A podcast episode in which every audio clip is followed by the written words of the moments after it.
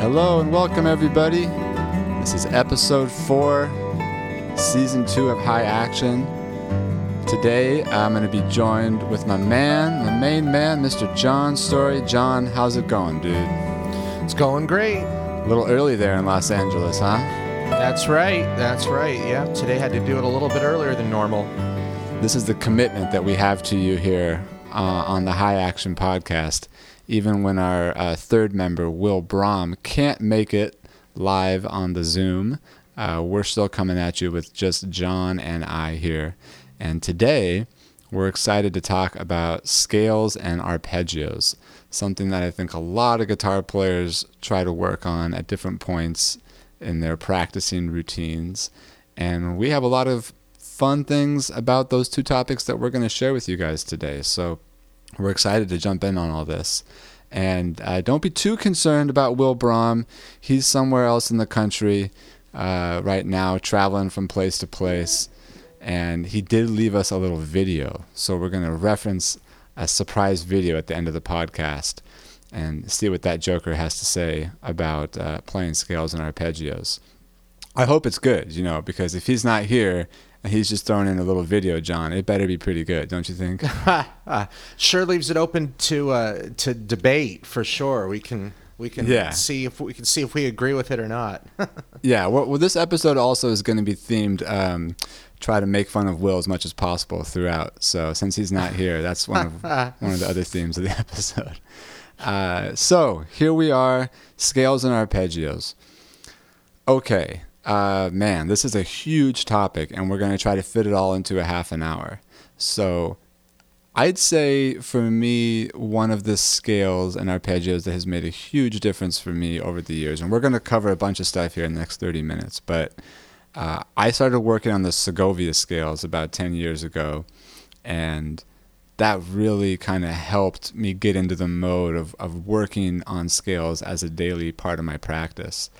John, are there any scales that have been part of your daily practice that have kind of helped you elevate your playing over the years?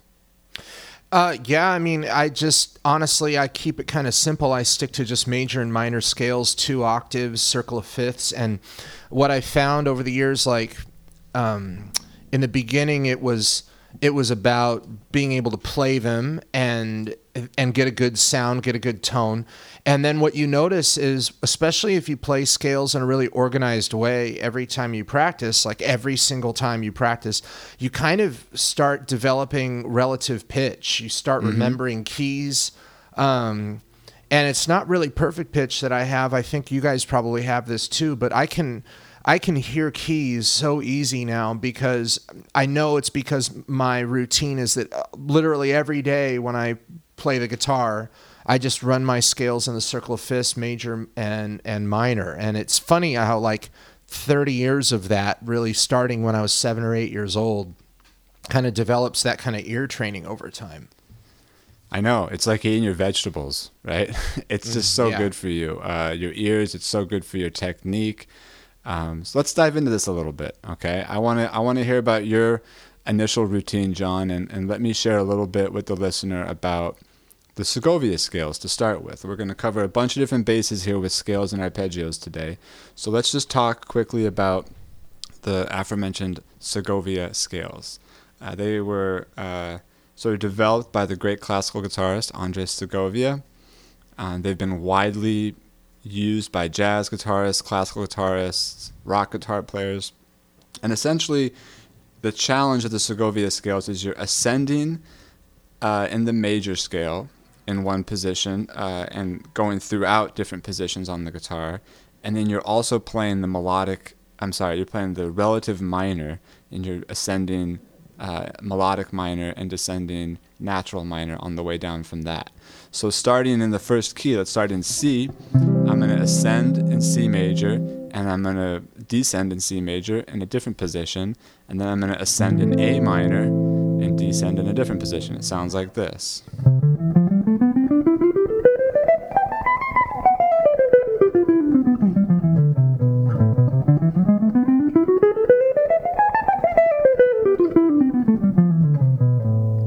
And then from A minor, you can get down to G major.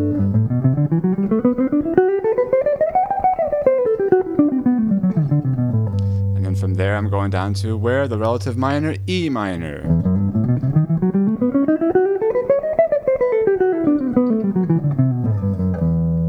So you go through all the different keys, like John was mentioning, you go through the circle of fifths in this way, going from the major to the relative minor, and ascending throughout the neck and descending in different position, uh, and doing the same thing with the relative minor. So it's a tremendous scale um, exercise, the Segovia scales.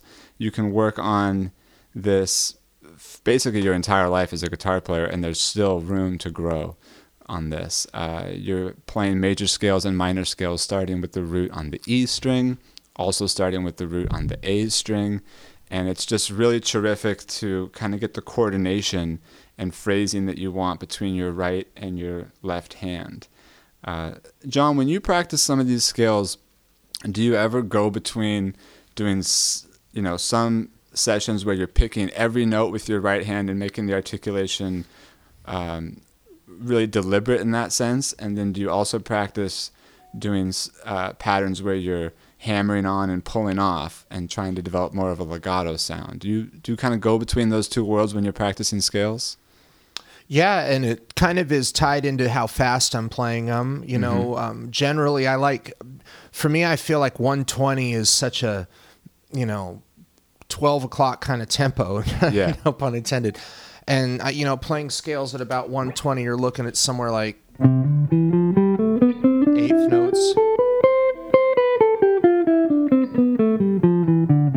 i'm trying to get every note to be equal in length right there and mm-hmm. trying to make it so that when i made that little tiny position change at the octave that you don't hear the difference and I, am sure you would agree with me too don't you feel like over the years you get more and more um, anal about making sure that things are right, that the center of pitch is right, and that the note length is correct. So I, I find that those those measurements can be done at those smaller tempos, and then as you're starting to get closer to like 16th notes at you know 144, maybe then I'm starting to kind of hammer on and pull off a little bit more, and that's if I'm using the pick. A lot of times I'll warm up with my scales without a pick. That's too. a good point. Using the fingers, yeah. We we have an upcoming episode where we're just going to talk about finger finger technique, finger style technique on the guitar. So um, be be looking for that as it comes up. You reminded me of something, John, when you talked about being really anal on, on the fretboard and on the instrument.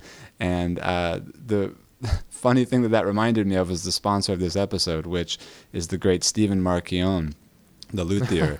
and this guy is just so exact about his measurements with the guitar and his fretboards are just incredible the way that they're laid out. So, for the listeners, uh, you know that John and Will both have uh, an instrument by Stephen Marchione, and I would definitely go check them out uh, if you're at all interested in a high quality, great guitar that you can burn your scales on and and really uh, be ready for just about any challenge thrown at you as a guitar player. That is a, a great instrument to get. You're pretty happy with your guitar, aren't you, John? Oh yeah, I love it. It's it's it's amazing. I I um yeah, it's probably one of four or five arch tops I've played in my life that I think are the the best. I, I love it. Yeah, right. he's he's great. He's a great builder for sure. Yeah, you know? shout out to Stephen Marchione. Those are great guitars. Okay, so we talked a little bit about some of the scales that John and I have uh, regularly worked on. Uh, there's a bunch more that we're going to get into here on this episode. So I mentioned the Segovia scales.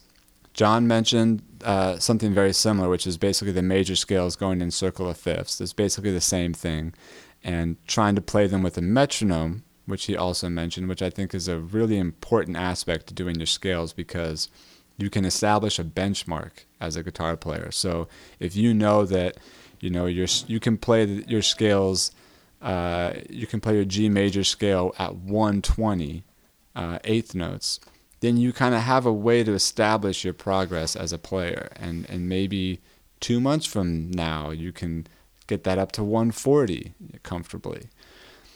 I also think, John, let me know what you think about this the, the difference between practicing your scales where you're playing eighth notes and eighth note triplets. I feel like is a really interesting thing to discuss on the guitar because the phrasing is different and that gets into how you're articulating with the left hand and the right hand. Do you practice in both the eighth note and the triplet feel for some of these scales?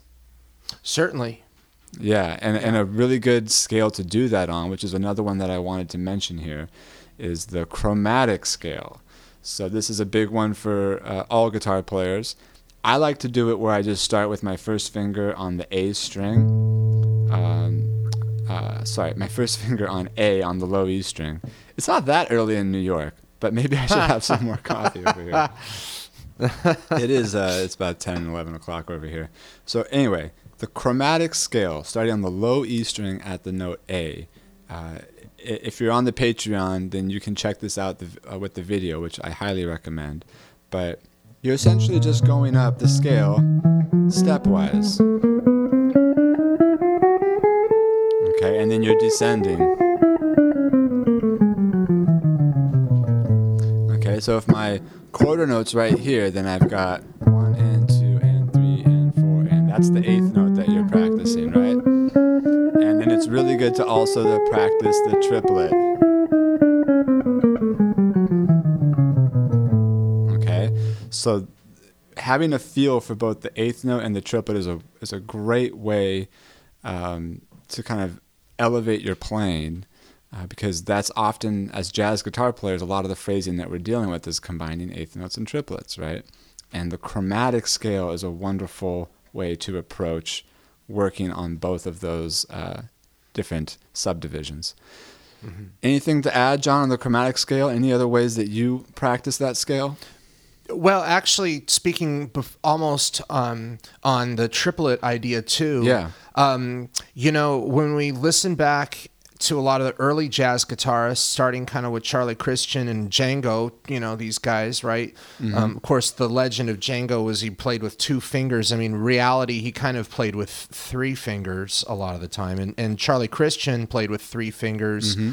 And then that led to George and Wes and Kenny and Grant. You know, you watch a lot of their videos. There's not a lot of footage of Grant, but you see that one footage of Grant, and he's not really using his pinky finger. He's pretty much using three fingers. And, um, you know, I, my theory on that too is that on guitar, that that triplet feel, you know, the doodle doodle doodle like the speed and just the efficiency plus the strength of your first, second, and third finger is so much more dominant than the strength on your pinky finger because it shares the joint mm-hmm. with your third finger. So I think that it's very natural for guitar players to um, play things in, in triplets and kind of organize scale stuff.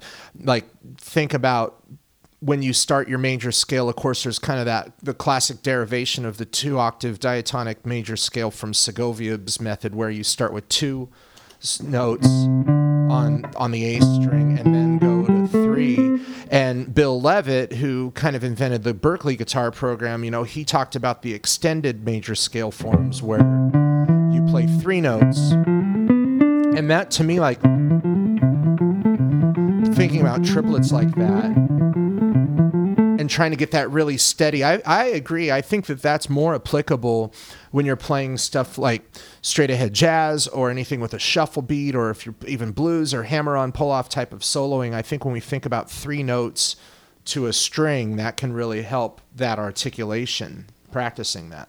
I fully agree. And there's different ways you can do that, whether you're using the pinky or not, right? Because what you were just mm-hmm. demonstrating, you were using your pinky and John was stretching his hands out, right? Because mm-hmm. this is another important aspect of this. So, like, if you're playing um, just the notes C, D, E, right, starting on the mm-hmm. third fret on the A string, you know, there's, there's a few different ways you can approach doing that, right? Like the first finger on C at the third fret, the second finger on D at the fifth fret, and the pinky stretches um, to E on the seventh fret, right? right? Versus playing the second finger on C, the pinky on D, and then switching strings to play E, right? So mm-hmm. if you're getting three fingers on a string equaling three notes, then I completely agree, John. You can get that triplet feel a lot more happening, especially if you've got some sort of legato technique happening where you're hammer, hammering on and pulling off on the strings if you're picking every single note, it's a little, it's not quite as uh, necessary. I feel like, yeah, because you're mm-hmm. still articulating, no matter where you're using your fingers. But like, yeah, it really helps me. Um,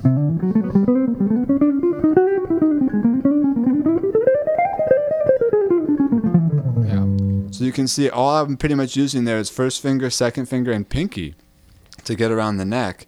And keeping that sort of solid form as you transition from uh, position to position around the guitar really can help your phrasing. So yeah, I'm glad Yeah. that you, you brought that up and the ability to kind of stretch your fingers um, and use either first, second, and third, or first, third, and 4th or first, second, uh, and pinky. Right, that would be the Yes. other option. So Yeah, and and also with the right hand too. Then if we stop and we let go of the pick for a minute, we can think of our our thumb and first finger, which is kind of anti-classical guitar in a way, right? Because with classical guitar we learn M I M I M, right. where we can play like that, or we can go. I like thumb first.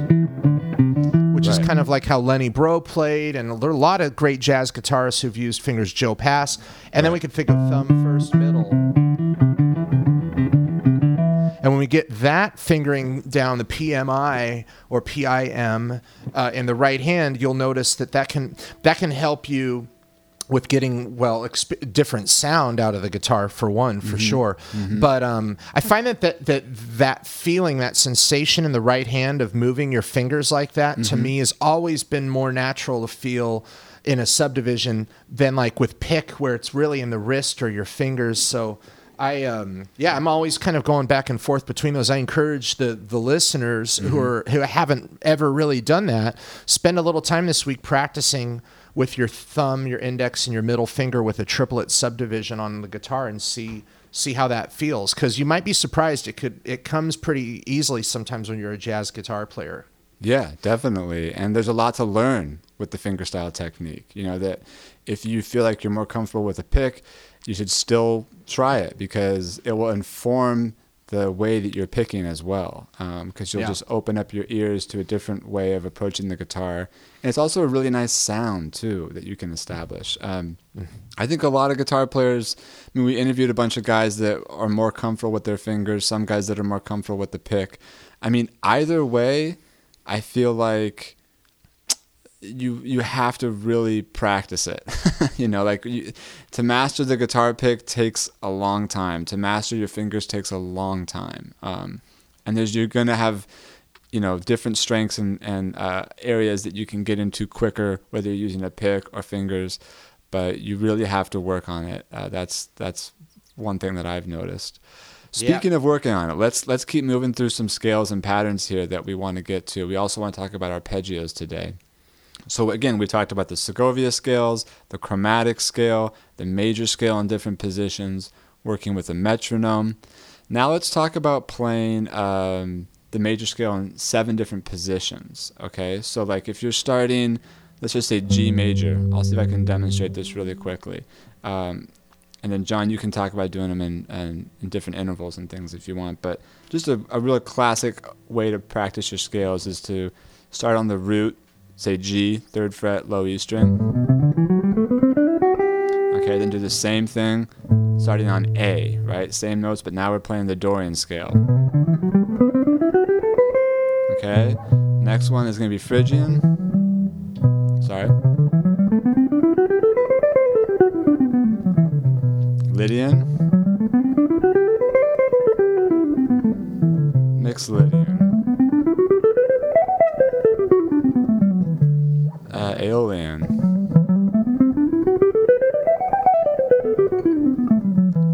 Last but not least, Locrian. So you can do these modes for major, you can do these modes for minor, harmonic, melodic, natural, Dorian even. You can pretty much take any scale and work on it in seven different positions. So uh, I encourage all the listeners and the players out there to just start doing that if you haven't already with the G major scale, the Ionian mode, and go through your modes with the root starting on the low E string in G.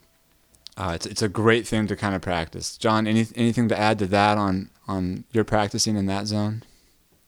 Well, yeah, and speaking to the students too, um, I think it's a really great idea when you're thinking of scales. You know, um, start by observing them against the sixth and fifth strings so that you're really identifying the, the root names of Mm-hmm. Yeah. the scales, especially if you're playing scales in root position. You're, you know, Mm-hmm. we're talking about also playing scales in multiple um, positions in one key, Mm-hmm. uh, which is a skill every every advanced guitar player should should start learning that.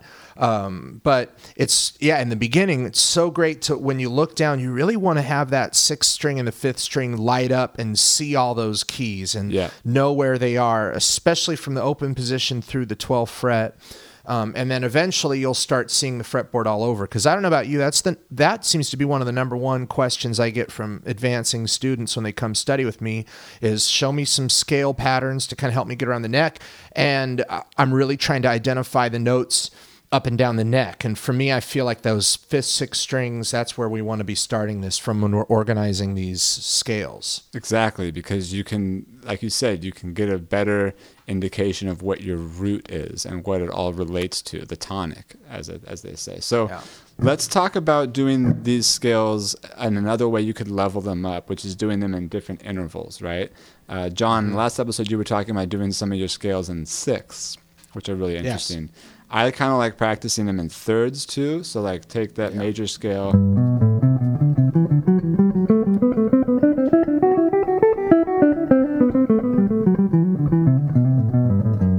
That's a great way to kind of warm up, and you can go all the way up the neck with that. You can also do it on a minor scale. Let's take the harmonic minor.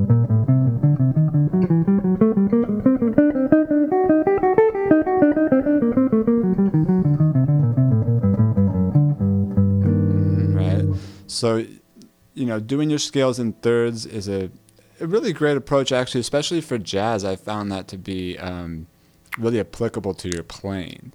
Uh, have you noticed? I think I know the answer to this question, but I just want to hear you talk about it. Have you noticed that, like, when you warm up on scales a lot, it's really helpful for your playing, but you can kind of also cross into a line where you're like over practice. Like, there's a sweet spot, right, when it comes to what you're practicing and how that informs your playing. Like, you can go too far.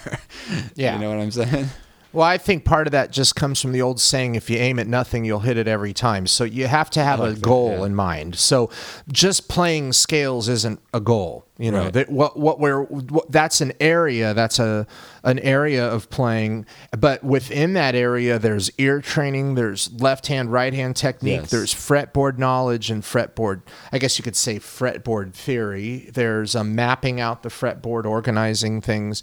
So yeah, we want to be really specific, and that's why I'm. I really encourage like my students all keep practice journals, and every week we talk about like, okay, what what tempo did you do your scales at this week? And first of all, it kind of gamifies it for younger students. They love seeing that their number goes up a little bit each week. Let's do eighth notes at 130. Let's do them at Right. 140. So sometimes we focus on the tempo, but um, tempo is oftentimes to emphasize too much as well. Sometimes I feel like people should really spend time slowly practicing scales, really working on their sound.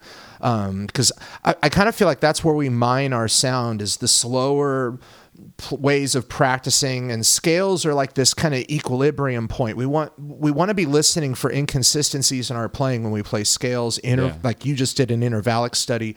If we hear inconsistencies when we play intervals that's that's a sign that we need to slow down and really investigate is the right hand not syncing up with the left hand um, is my left hand not getting onto the string in the proper place at the tip of the finger? Is my thumb in the wrong place in the left hand creating a thin sound? So yeah. Yeah, there's lots of lots to address when you're working on scales, and I like that idea of just kind of remembering the point of it, right? The point of it is not to necessarily transfer that into the way you play, and just be a completely scalar type of player, someone who just regurgitates scales like Will Brahm. uh, no, I'm joking, but yeah, it's just it's it's good to train your technique and train your ears, and then try to divorce yourself a little bit from it when you're playing. I think that's Yes. that's an important disclaimer for us to mention here. Uh, okay, so we talked a little bit about the major scale and different seven seven positions, doing that in the minor scale as well, and playing them in thirds. Again, all this stuff we're talking about with scales, it's always great to do it with a metronome and focus on your sound. Uh, there's a another phrase that John, you and I have talked about a lot, which is if you want to learn something fast, practice it slow. So this is kind of what John was talking about when, you know, don't just do something too quick that you're glossing over the details of your sound or the consistencies of your phrasing. Practice it slowly at first, and then you'll eventually be learning it um, much faster in the end. Do you remember um, Joe DiOrio telling us that he used to sit and watch TV and play his scales a lot? That was what he did, like subconsciously. Yeah. And then Perry, when he moved from California, you remember you and I went over there and had lunch with him, and he gave me his TV because I had just moved into my new apartment out of USC and I didn't have a TV. And he was like, Man, you don't have a TV? Take my TV. I never could watch that TV because it reminded me of how much I needed to practice. Yeah. but, you know, the idea of the subconscious scale work is interesting. I remember John Clayton talking about sure. Ray Brown in their lessons. Ray would ask him questions like how his day was while he was warming up with his scales. And Ray used to say things like, Man, you should be able to have a full on conversation when you're playing your scales because it should be so ingrained, so subconscious, you shouldn't be thinking about it and he would just start ha- trying to have a conversation with John in his lesson so that he would just be playing and not be thinking about it. And that, I, do you? Do oh, let's try it. Let's try it. Play a scale. Okay. I'm going to ask you about your day. all right. All right. You ready? Yeah. Here we go. Oops. I got to have some sound first. There we go. All right. Mm-hmm. Oh man! So John, tell me about your weekend. Did you go on any man. nice hikes around LA or anything? What, yeah, it was nice. I mean, the weather here's been really beautiful. You know, this time of year, it's it's interesting. Is it fall or are like the leaves just dying? Is that what's going on? Well, you know who is dying are the hopes and dreams of all the Dodger fans because you didn't make it to the World Series this year. Thankfully. Well, yeah, but you know the, the Giants really had to set the path for that, though. Perry, yeah, we know? did. Yeah, we I mean, did. We, we I think you guys you really. I think you guys represent what it's like to gracefully. Oops, see, there I go. I just had to stop. I just, I just messed up. yeah, that's a fun exercise. I mean, I would pre- I would preface that with like learn how to do it the right way first and like kind of establish it a little bit in your own plane and then see if you can reach that kind of subconscious level where you can watch your favorite, you know, uh, favorite shows on ESPN while you run your scales. So you're not you're not um, playing them the wrong way subconsciously either. That's that's important. I, am sure Ray that's Brown had it down the right way. I'm sure. yeah, and and you know, again, it's like the what's the point? Having a point with this stuff. Right. So scales are an area of our playing that we have to address. Now, the point might be, you know, hey, today I just want to practice scales and see if I can do it subconsciously. I mean, I remember when we were on the road, Perry, you had a travel backpacker Martin guitar and you used to practice oh, in the yeah. car with that thing for fun. And, you know, we would just be sitting there having conversations and we'd all be noodling on that guitar. And I mean, there's, there's yeah, that drove, element. I drove just, Brady Cohen crazy with that thing. yeah. Um, but yeah, it's just having having the aim, and um, for some students that can be a fun, you know, kind of a fun thing to try to see how well they really know something because right, it really right. shows you if you know it, right? But um, observing what what scales can do for you in the time I find with students a lot of times they, they just overlook the value in the ear training they mm-hmm. overlook the value in getting good tone and you're working on your left hand tech position technique, your right hand technique.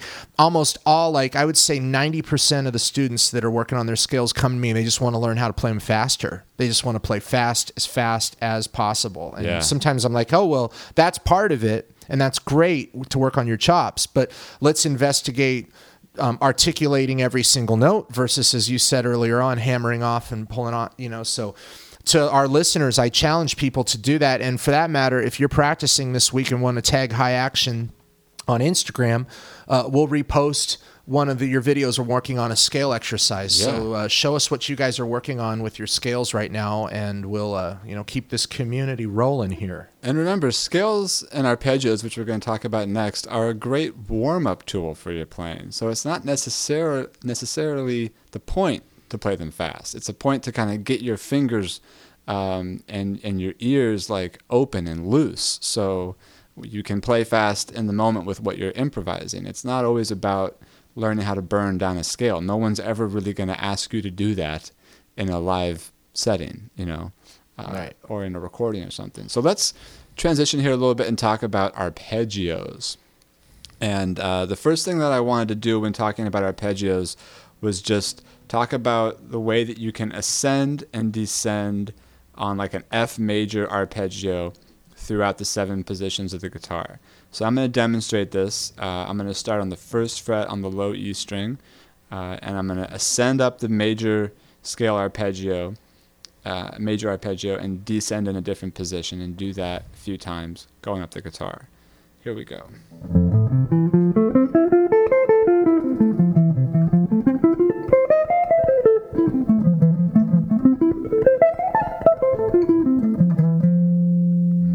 So I went basically from the first fret up to about the 12, 14, 15, 17th fret.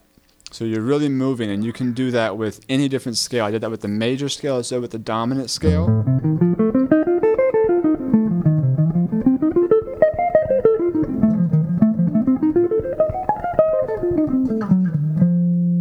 Dominant arpeggio, I mean, major, uh, minor seven arpeggio.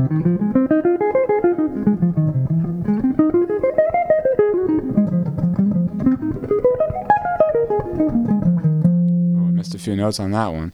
But you can do that with the minor, with the diminished, with the augmented, and it's a really great workout. Um, you go all the way up and down the neck. You're learning the arpeggios in, in seven different positions. Uh, it's a really great workout. I also like doing it um,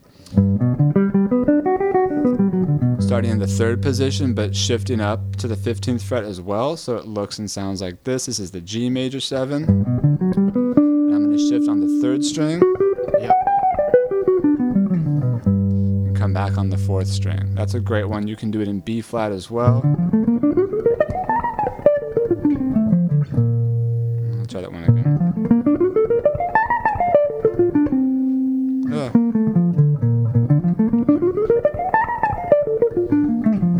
There we go. Man, it's good practice for us as well. I mean, the, the practicing of your arpeggios kind of never seems to end, I think. But I highly recommend working on arpeggios as well, going through major, minor seven, dominant, diminished, and augmented. Um, John, anything to add on the arpeggio list? Yeah, I mean, and again, just to reiterate, I know I've drilled this home a lot today. Um, when we play arpeggios, it allows us to cover a, a, a harmonic area real quick. You know, you, it's kind of like zooming out. Like when we zoom in on when you're looking on a map, you can see like the, the streets, and then mm-hmm. you zoom way out and you're seeing more like the highway or the the overall yeah. area. And that's what arpeggios are. And it's really great for your ear to kind of uh, take in the whole harmony like that and really hear the root against all of that. Root um, third five. You know, seven, for those right? of yeah. And for those out there who are singing and playing, I encourage you to pitch a, uh, to sing a pitch inside of the arpeggio and hold it while you're playing the key. So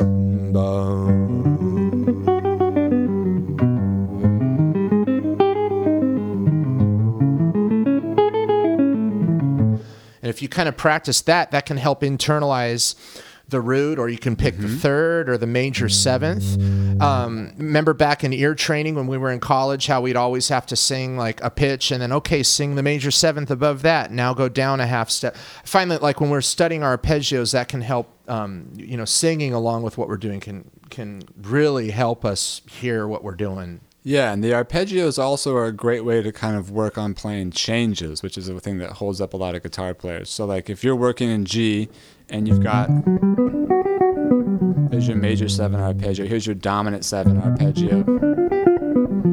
And if you have a chord that you're trying to play over like a G7, a G13, you can take those notes in the arpeggio, the root, third, fifth, and seventh, and kind of get creative with them and use just those notes, but maybe you're playing them more like you're combining chromaticism within there. You're doing different kinds of enclosures on those notes chromatically. You're playing them in different uh, positions, so like or different. Um, like check this out. Okay, so I'm in G one, two, just using the arpeggio position.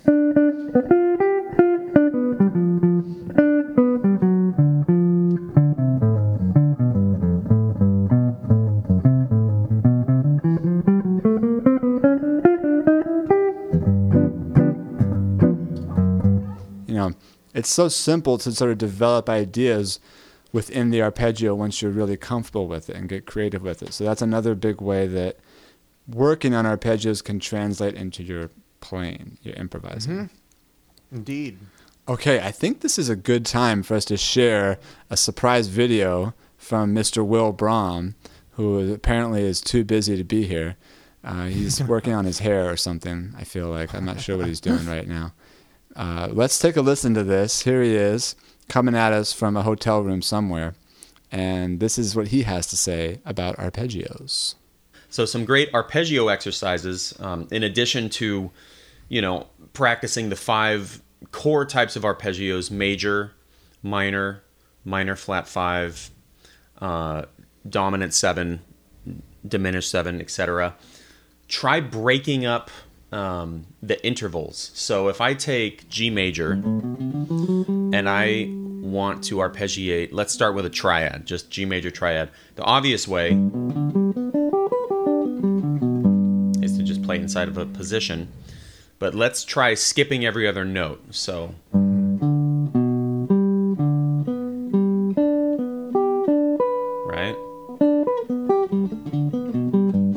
Let's try that with uh, seventh chord, G major 7. Right?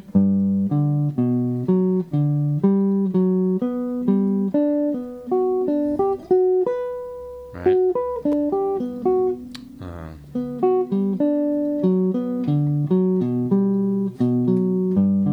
still something I need to work on, obviously. Uh, and the last thing, incorporating this into your practice habits, running it through a tune. Um, sometimes when I'm learning a song and I'm trying to remember the chord changes, trying to just have a steady flow of whether whether they're scale passages or arpeggios, and just outlining the tune. So, in a more extreme example, maybe take a song like 26-2, which has a lot of cadence points. Uh, we'll, we'll do it at a medium tempo, and I'll just try to outline the chord changes and connect the dots. Um, again, this is a little more exercise based. Um, it's it's not necessarily phrasing oriented. However, you could consider it sequence oriented, where you're ideally following sequences through a set of changes. So one, two, I want two, three, and.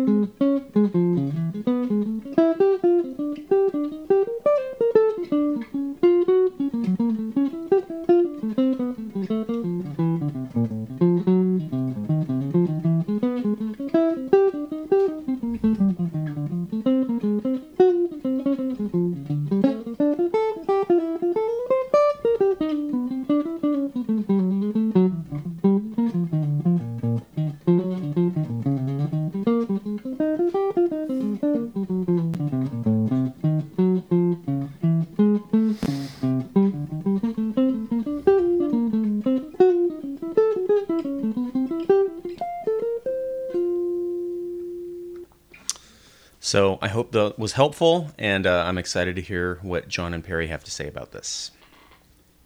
Well, what I have to say about that is he needs to get back in the shed, man, because I don't know if he's heard the New West version of 26.2 from 10 plus years ago, 15 years ago at this point.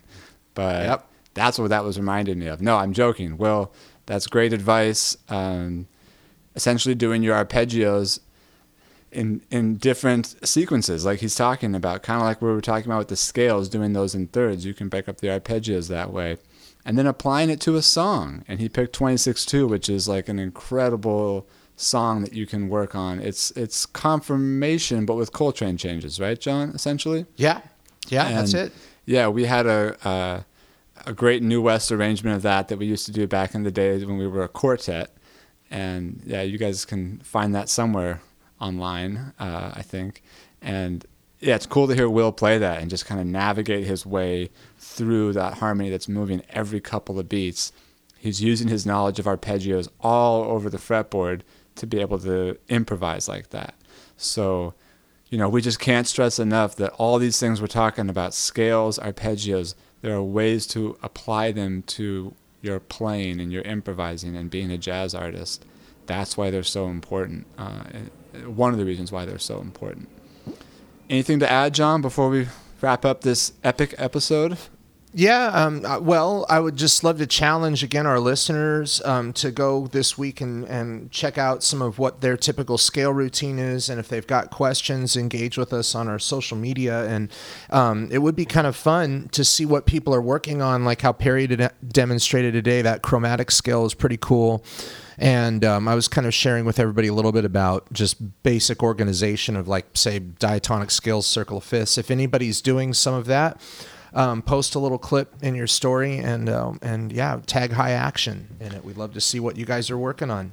Here's one little exercise that I remember we used to work on a lot as New West Guitar Group. I think our former member Matt Roberts showed this to me. I call it the it's the inverted tritone exercise, but I affect, affectionately refer to it as the Spidey fingers exercise. Yeah. but you basically start, and we'll leave you with this. You basically start with your first finger on F, and you kind of go down the strings in a tritone setting, like. Okay, and then that's taking you to the third string G, and then you go backwards and invert that with your first finger on the first fret of G.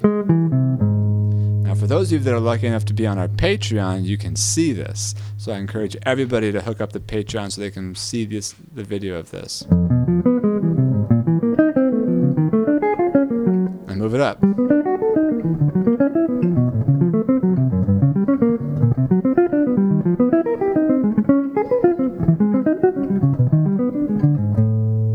let's see who can do the Spidey finger exercise. Uh, and anyone wants to tag us on Instagram, that would be fun.